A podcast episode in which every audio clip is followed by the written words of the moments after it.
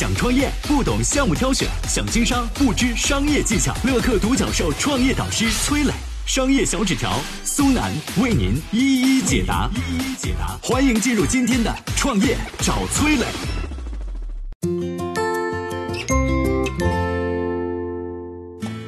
春节期间，三 M 口罩卖到脱销，为什么这家口罩这么受欢迎？被称为除了上帝什么都能创造的三 M 公司究竟有多神奇呢？有请崔磊，有请崔磊。今年过年不收礼，收礼只收 N 九五。这句看似调侃的话，却道出了二零二零年春节的真相。可能连生产商自己都没有想到，口罩这种普普通通的日用品，竟然也有上热搜、攻占朋友圈的一天。在众多口罩品牌中，最受欢迎的还当属三 M。三 M 公司生产的 N95 口罩占据了国内百分之九十的医用外科口罩市场。国内疫情爆发后，N95 口罩一度卖到脱销。一月二十二号，三 M 中国的 CEO 宣布，为了保障口罩供应，工厂正在开足马力，开启七天乘以二十四小时连轴转的生产模式。那么，这个三 M 到底是一家怎样的公司？为什么能让身处疫情中的消费者这么信赖它呢？事实上，作为一家百年老店，三 M 公司距今已经有一百一十八年的历史了。一九零二年，美国的淘金热已经接近尾声，五个来自于明尼苏达州的年轻人凑在一起，想做点生意。他们其中有做铁路的、卖肉的，甚至还有外科医生。但他们都看中了当地丰富的铁矿石资源，决定合伙开一家采矿公司。公司取名为明尼苏达矿业和制造公司，因为首字母都是 M，所以被简称为三 M。不过，生产口罩这件事儿，三 M 是在一九六七年才开始做的。当时啊，公司恰好研发出无纺布和静电纤维滤棉的专项技术，就想着能不能基于这种技术开发一款产品。说来也巧啊，一名普通员工从女性的一次性内衣中得到了灵感，啊，他提出我们可以开发一种蒙在口鼻上的东西，保护那些在恶劣环境中工作的人。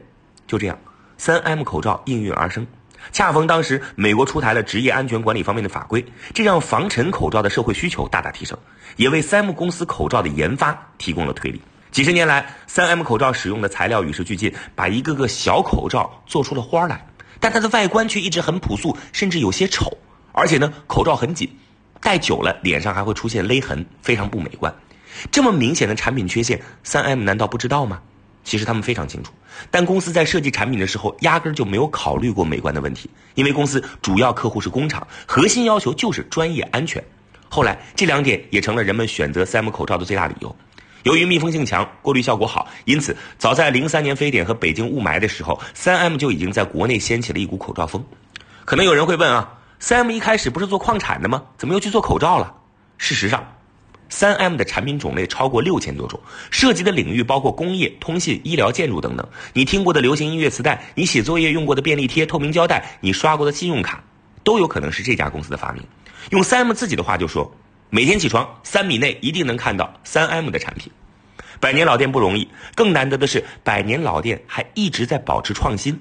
在福布斯全球创新公司评比中，三 M 压倒特斯拉，排列第三，仅次于苹果和谷歌。有人说啊，你永远也不知道三 M 下一个产品是什么。其实三 M 自己都不知道。但凡是三 M 发明的新品，大概率能成为爆款。三 M 保持创新的秘诀究竟是什么？接下来我们有请商业小纸条。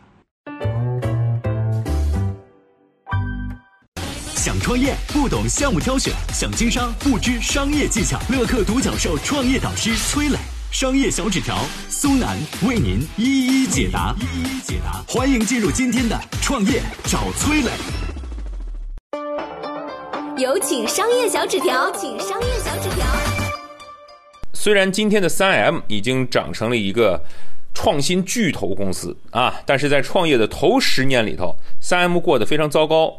最开始的时候啊，五位创始人并不懂得矿石开采，公司花了两年时间只挖到一些钙长石，啊，这种石头呢质地很软，根本没办法生产那种砂轮的什么那种材料设备。走投无路的三 M 穷困潦倒，公司股票一路狂跌。五位创始人呢不愿意关闭公司，但是老这么耗着也不是个办法呀。有个投资人建议说：“哎，你们应该脱离采矿业哈，转行干别的去试试去。”在这样的情况之下，实在没辙的三 M 转行造起了砂纸。一九一四年，时任三 M 公司总经理的麦克奈特创办了公司的第一个实验室。同年的公司推出了第一款独家产品研磨纱布。靠着这款产品呢，三 M 终于在两年之后还清了所有的债务，并且给了股东们发了自己成立以来的第一次分红。